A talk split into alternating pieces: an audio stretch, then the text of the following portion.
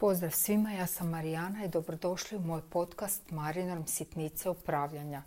Ono što vam ovom prilikom želim napomenuti je prenijeti moje nekakvo dosadašnje iskustvo i znanje vezano uz upravljanje organizacijama, odnosno staviti fokus na model kriznog upravljanja i ponuditi nekakvo moje viđenje pet koraka koji možda mogu pomoći vama da sami odredite svoj način što bi vam najbolje odgovaralo i da se što prije zapravo svi mi, odnosno cijelo naše društvo, izvučemo iz krize.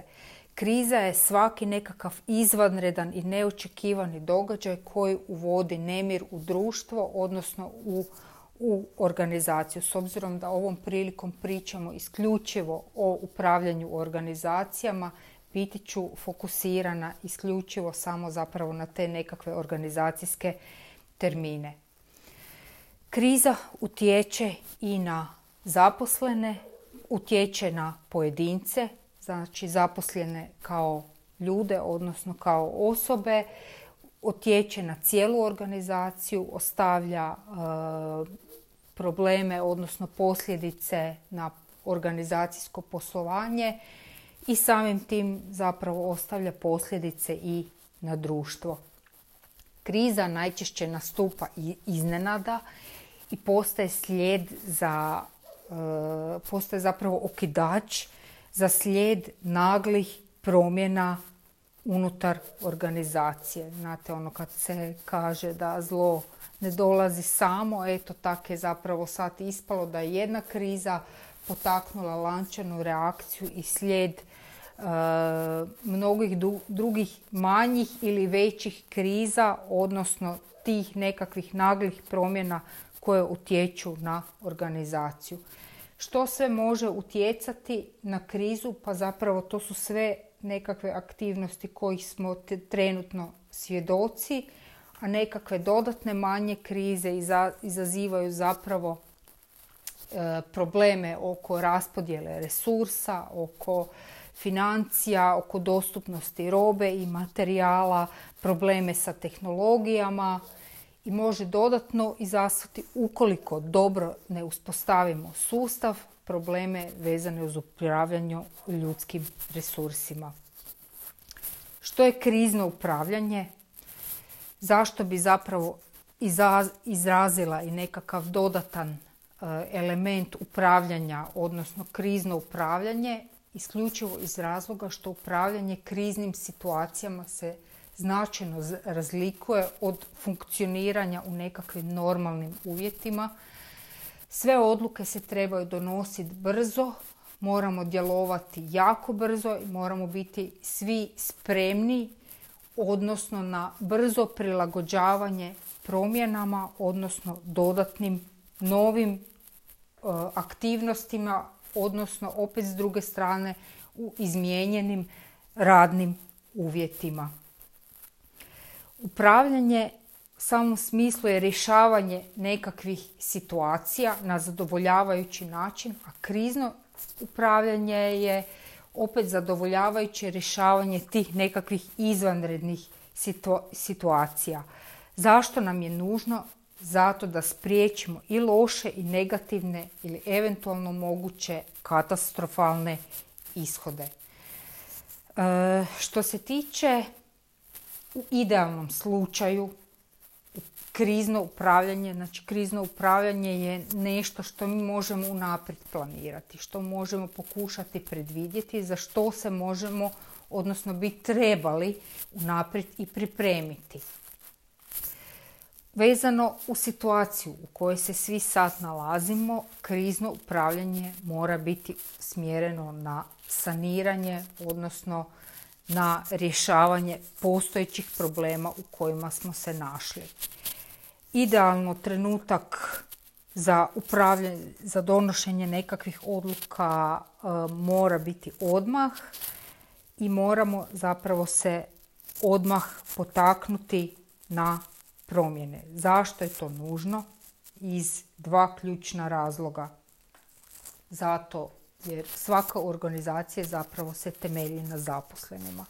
ako se zaposlenima ne rukovodi, inače i u normalnim, e, normalnom funkcioniranju, kad nema nikakve krize, nužno je držati e, sustav, odnosno zaposlene pod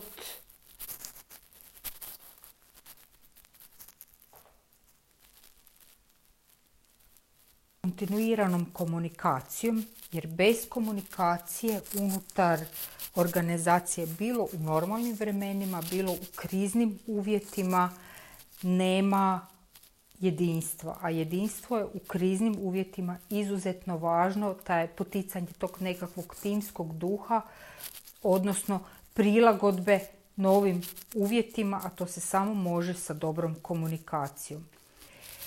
Uspostava sustava je zapravo nužna zato da pružimo mogućnost upravi za pravodobno donošenje točnih i brzih odluka, odnosno osigurati prepoznavanje signala bilo kakvih promjena, bilo promjena unutar ove postojeće krize ili mogućnost naslučivanja e, novih kriza svakako je izuzetno bitno postaviti sustav koji omogućuje prepoznavanje bilo kakvih nekih dodatnih izvanrednih elemenata, odnosno nužno za pokretanje izvanrednih mjera. Krizno upravljanje se uvodi iz jednog jedinog ključnog razloga da osiguramo opstanak organizacije, odnosno da je zadržimo jedinstvo i da osiguramo zapravo dosljednost ugleda, odnosno poslovnu stabilnost. Sljedeći razlog je da osiguramo zdravlje i sigurnost zaposlenika, da osiguramo integritet imovine i sustava, mir, prisebnost i motivaciju, te da povećamo produktivnost. Nema zgorega ako organizacijom uslijed bilo kakve krize zavlada panika, rasulo i dezorganizacija, odnosno da poslovanje izgubi nekakav smjer djelovanja. Kako to možemo osigurati? Pa to možemo osigurati zapravo na jedini ispravan način koji sam ispomenula, a što zapravo znači sustav, a to nam je formiranje, formiranje plana. Plan dobar krizni plan možemo uvesti kako bi znali prepoznati i rješavati bilo kakve rizike koji će nam se naći, koje nam se stavljaju zapravo na put kako bi omogućili brzo djelovanje, smanjenje osjećaja izgubljenosti, nekakav očaj i otklanjanje sumnje zaposlenih, odnosno zadržati povjerenje zaposlenih u vodstvo, odnosno u upravu. Upravljanje u organizacijom u vrijeme krize ili vrijeme kad kriza nastupa bez plana stvara rizik gubitka kontrole, a to je put u još veću krizu. Kako definirati krizni plan? Pa najprije moramo zapravo znati što nam je cilj, što mi želimo sa tim ovoga kriznim planom postići. Idealno je imati unaprijed pripremljeno nekakve smjernice, što je doduše vrlo rijetko i što u ovoj situaciji zapravo ni ne možemo na taj način djelovati. No, međutim, ono što nam je važno je da cilj kriznog upravljanja ne bude odnos dobrog i lošeg, nego da loše ne postane još gore. Koji su nam dijelovi, sastavni dijelovi plana kriznog upravljanja? Najprije potrebno je da dijagnosticiramo krizu, odnosno što sve za nas, odnosno za našu organizaciju u ovom trenutku znači kriza.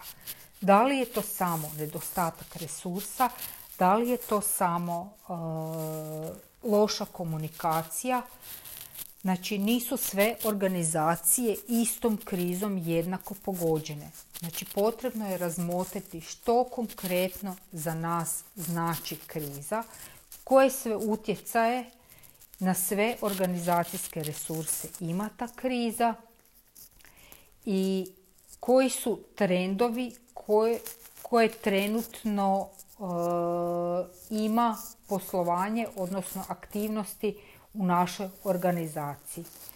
Zašto je to važno? Zato da bi adekvatno mogli pokrenuti i procese komunikacije i procijeniti naše rizike i ono što je najvažnije poduzeti nekakve mjere koje će e, spriječiti razvoj daljnje krize, odnosno tih nekakvih pet koraka koji će nam pomoći u izlasku iz krize. Dakle, nakon što smo dijagnosticirali e, sve što za našu organizaciju predstavlja kriza, znači što je kriza, moramo uspostaviti aktivnosti i procese komunikacije koje će omogućiti i upravi i zaposlenima razumijevanje događaja koji su doveli do krize i sve ono što je bitno da kroz komunikaciju potaknemo i usvajanje promjena i zapravo usvajanje cijelog plana i rješavanje same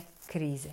Sljedeća stvar je zapravo koju kroz komunikaciju moramo izuzetno naglasiti, a to je poticanje nekakvog smisla hitnosti, da sve ono što se odluči, sve one odluke koje se donesu, da se moraju brzo i izuzetno hitno realizirati. Samo da stavim razliku, osjećaj hitnosti nije stvaranje panike, nije e, poticanje nekakvih bespotrebnih aktivnosti, već je samo stvaranje nužnih e, mjera i zahtjeva koji su potrebni za sprečavanje rješavanja krize. Sljedeća stvar je procjena rizika. Mnoge organizacije koje danas imaju i uvedene sustave, bilo da se radi o ISO normama ili prehrambene organizacije ili organizacije iz sektora farmaceutike, biomedicine ili da uzmemo samo zaštitu na radu. Znači svaka od tih aktivnosti posjeduje nekakvu metodologiju za procjenu rizika. Nama je procjena rizika u upravljanju krizom izuzetno bitna da bi znali procijeniti sve ono što, sve one rizike koji mogu proizaći iz krize, iz poslovanja, iz nedostatka resursa, iz loše komunikacije, iz gubitka tržišta, e, bilo kojeg segmenta koje, koje poslovanje u kojem se poslovanje pogođeno krizom nalazi. E, dakle, procjeno rizika i metodologija su stvar izbora, ono što vam je u ovom trenutku najjednostavnije, ali ono što je bitno je zapravo prepoznati sve elemente, odnosno sve moguće rizike koji nam se mogu pojaviti uslijed utjecaja bilo kojeg elementa krize. Postoji jako puno ovaj, metoda za procjenu rizika. Nama je bitno odabrati onu najbolju. A smjernice upravljanja rizicima, odnosno taj nekakav osnovni dio na koji način mi to možemo provesti, ja često puta spominjem i zapravo mogu pružiti podršku oko uvođenja i primjene procjene rizika koji su nužni za organizaciju. Sljedeća stvar koja nam je sastavni dio plana kriznog upravljanja je zapravo priprema relevantnih scenarija. Opet napominjem, nisu sve organizacije iste i ne funkcioniraju sve organizacije na jednak način, stoga je izuzetno važno za svaku krizu, odnosno za sve ono što utječe negativno na našu organizaciju pripremiti relevantni scenarij. Nisu svi scenariji isti, nisu ni sve mjere saniranja posljedica krize krize iste, već je stoga potrebno za svaku određenu smjernicu ili utjecaj rizika koji, na koji može e, biti uzrokovan e, krizom potrebno pripremiti poseban scenarij. Zbog čega je bitan scenarij? Upravo taj scenarij određuje postupanje naših zaposlenika kad se nađu u točno određenoj izvanrednoj situaciji u kojoj se nisu našli prije. Ti scenariji definiraju i aktivnosti i način komunikacije i postupanje i donošenje odluka upravo s mjerom smanjenja negativnih posljedica, odnosno sanacijom nastalih šteta bilo za organizaciju, bilo za ljude, bilo za imovinu. Sve odluke treba donositi brzo. Razina pripravnosti mora biti visoka, te moramo osigurati smirenost. Ništa ne smije biti prepušteno ni slučaju, ni nekakvim pretpostavkama, niti podrazumijevanju, odnosno svi detalji trebaju biti jasno određeni bez ikakvog skrivanja ili zataškavanja bilo kakvih informacija. Svaka takva aktivnost skrivanja ili zataškavanja ili uskraćivanja dostupnosti informacija može biti u nekoj mjeri ili katastrofalna ili još e, s dubljim posljedicama nego ova u kojoj se trenutno zapravo organizacija nalazi. Spremnost na promjene je ono što je potrebno posebno naglasiti, mora biti izuzetno visoka.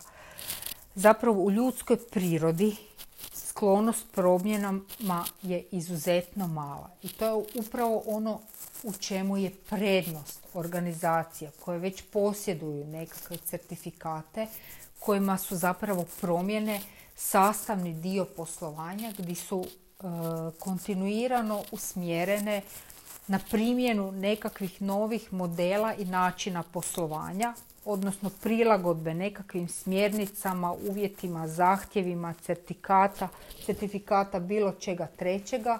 Dakle, promjene su nužne.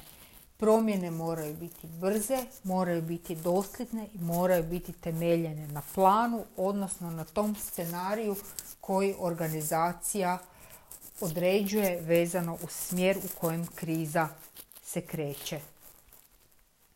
Eto, naveli smo osnovne elemente koji su nužni za formiranje dobrog plana, dobrog kriznog plana, a sad bi u sljedećem dijelu htjela ukratko se osvrnuti na pet koraka koji su povezani zapravo u našem planu koji možemo pripremiti za izlazak iz krize.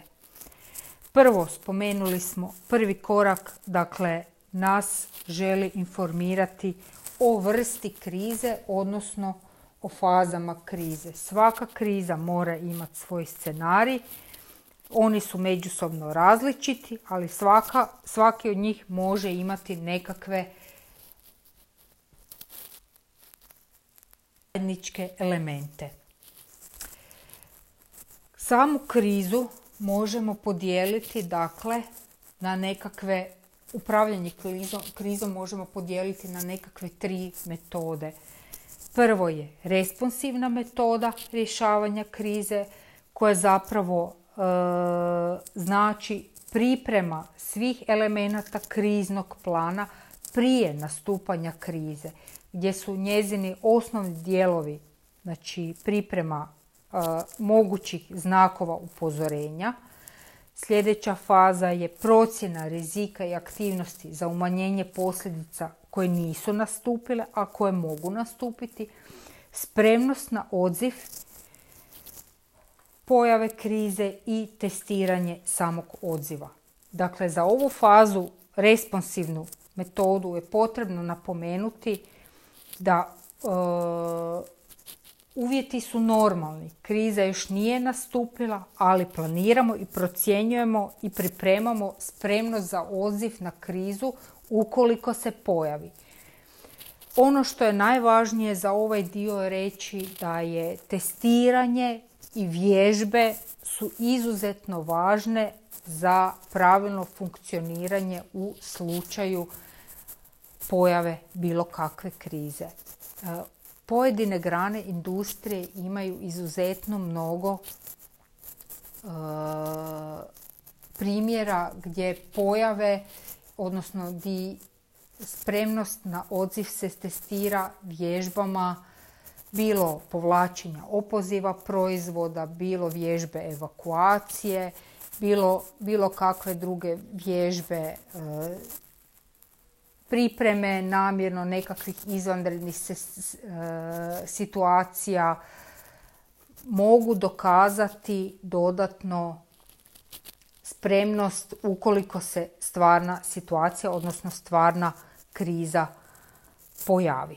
Sljedeća metoda je produktivna metoda rješavanja krize i ona se zapravo pokreće ukoliko shvatimo da se kriza pojavljuje. Dakle, proaktivna metoda se sastoji od upozorenja koje smo pravodobno prepoznali, procjenu rizika koju smo pripremili za krizu koja dolazi i odgovor na izvanredno stanje. Znači, proaktivna metoda nam govori o tome da kriza, shvatili smo da kriza nastupa i da odmah krenemo djelovati sa svim onim akcijama i pripremljenim scenarijima koje smo testirali i verificirali krećemo odmah s njihovom primjenom kako bi spriječili bilo kakve negativne i neželjene posljedice na našu organizaciju.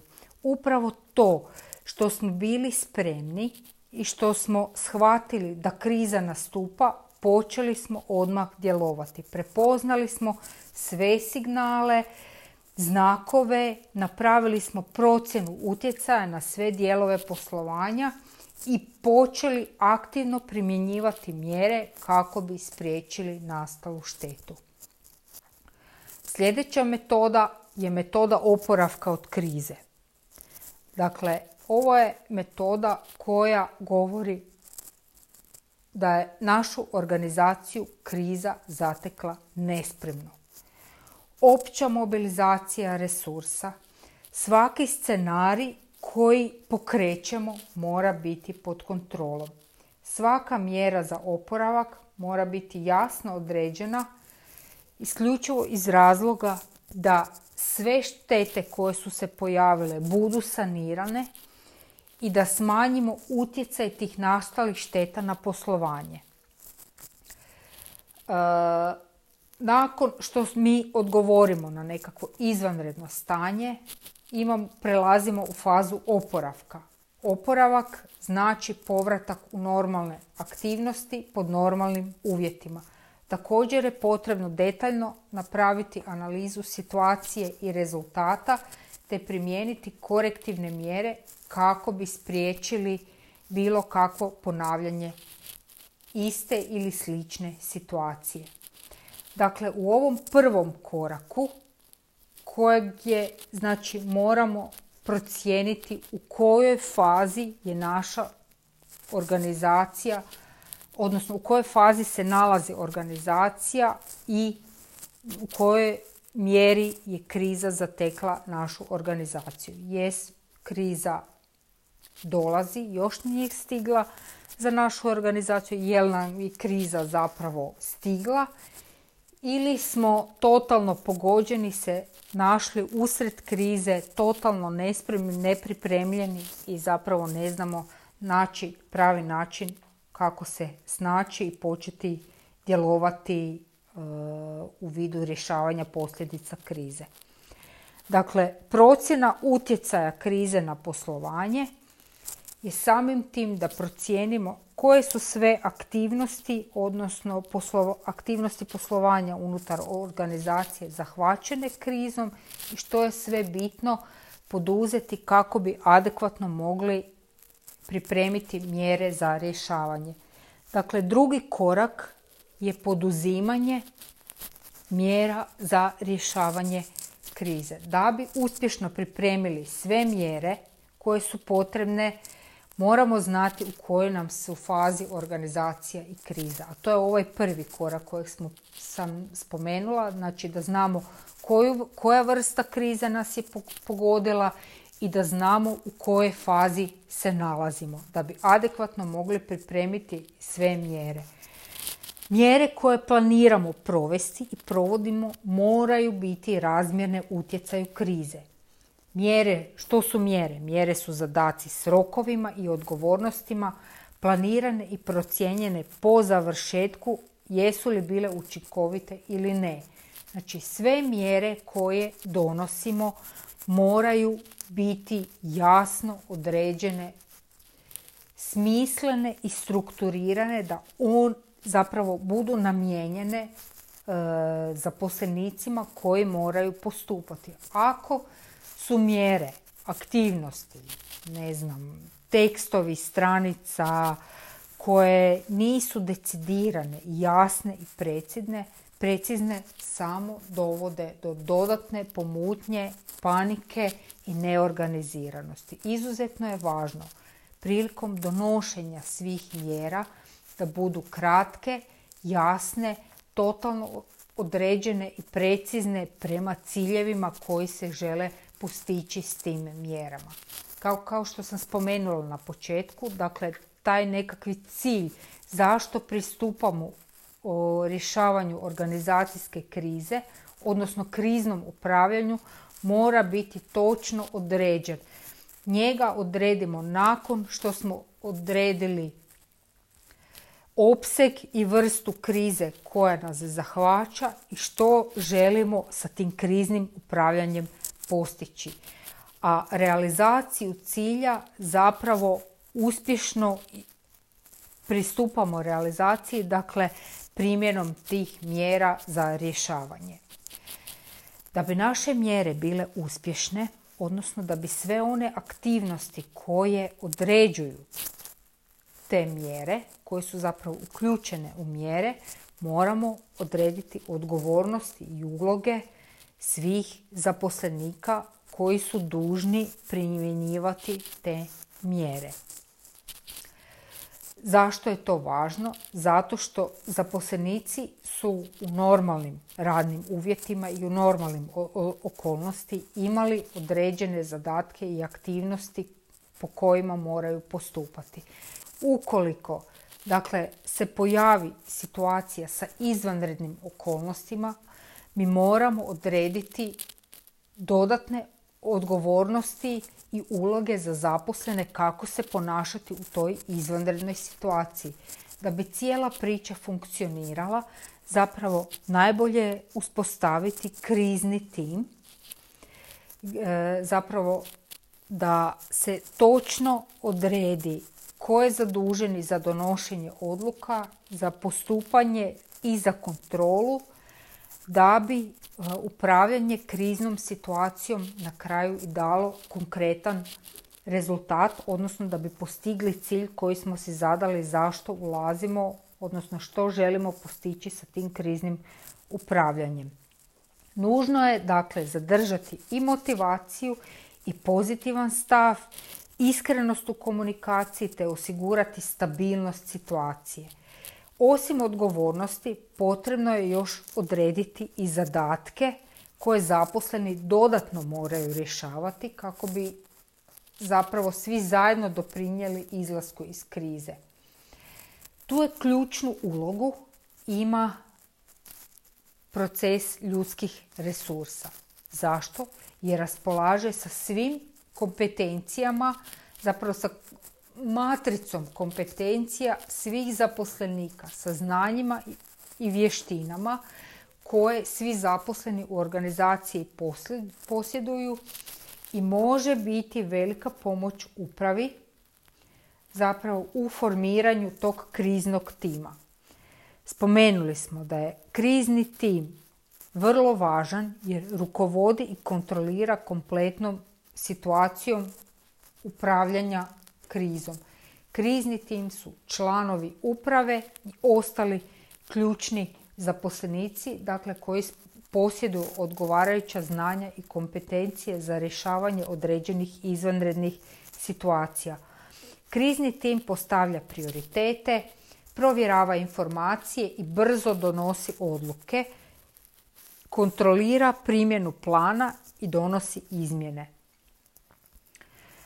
E, uprava može biti krizni tim, naravno, ukoliko ima znanje u funkcioniranju cijele organizacije, ako je dovoljno duboko uključena u sve procese. Ukoliko nije, onda je najbolje uključiti sve one zaposlene koji posjeduju znanje i iskustvo u upravljanju i procesima i zapravo servisirati upravu sa svim informacijama koji zapravo su na toj nekakvoj vertikali organizacijske e, komunikacije.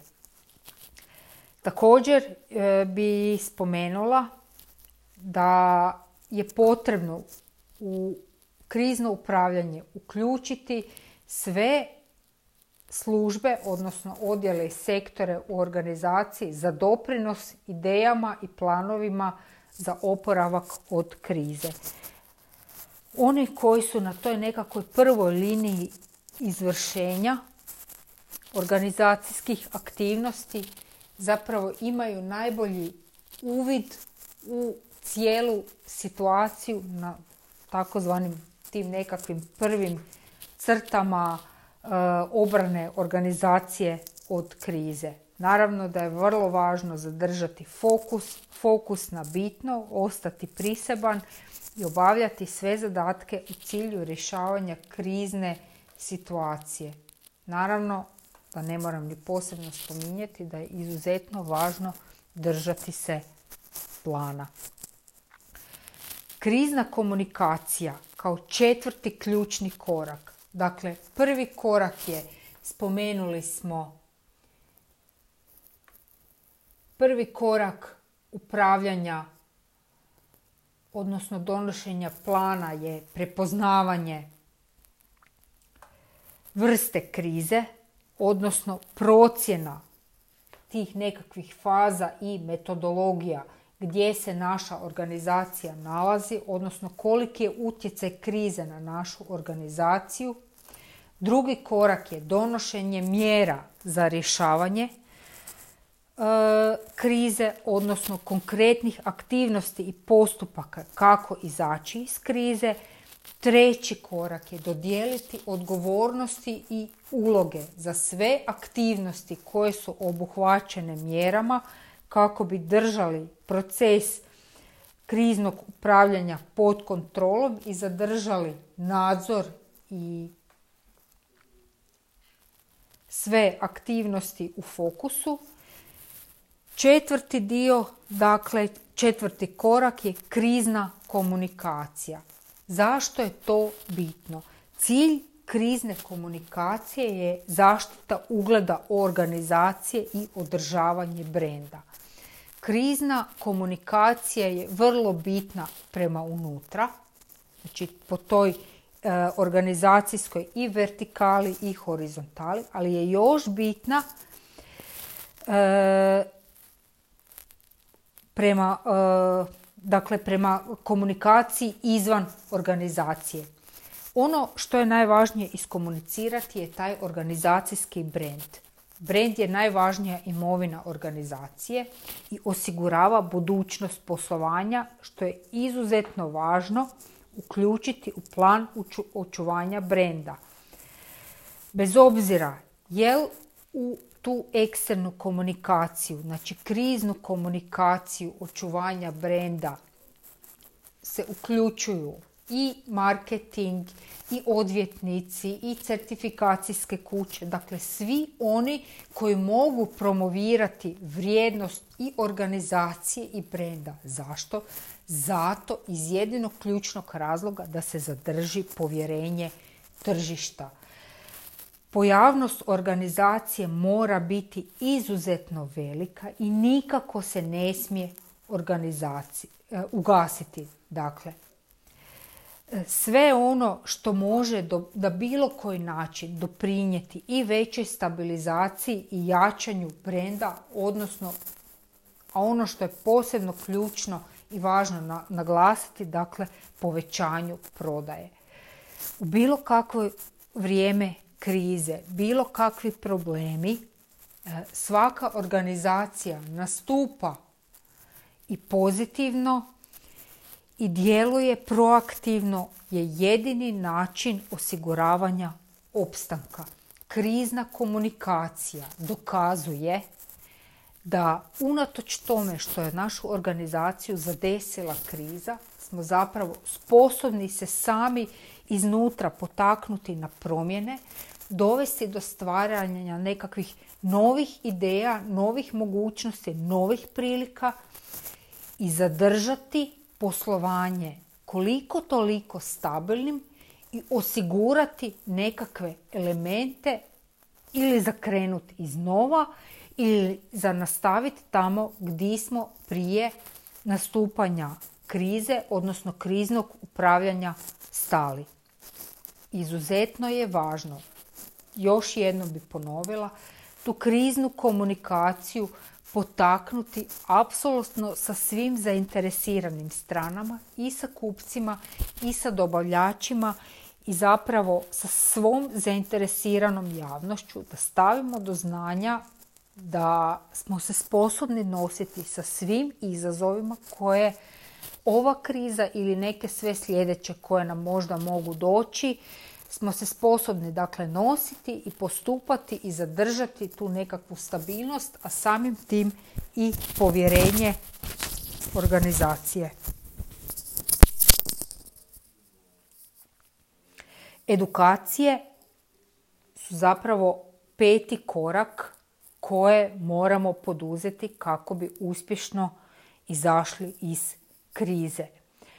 Zašto edukacije? Zato jer edukacijama potičemo osviještenost zaposlenika. E,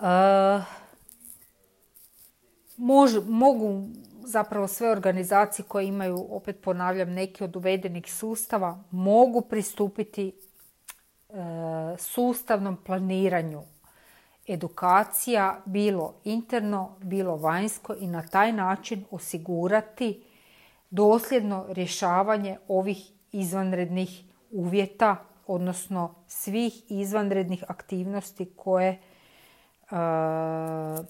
u kojima se organizacija nalazi. Prvo i najvažnije, o čemu je potrebno educirani, educirati sve zaposlene vezano uz postupanje u izvanrednim situacijama, a to je osigurati očuvanje njihovog zdravlja i sigurnosti. Prvo i osnovno zapravo je da organizacija zaštiti svoje zaposlene, a zatim sve ostale resurse u slučaju nastupanja krize.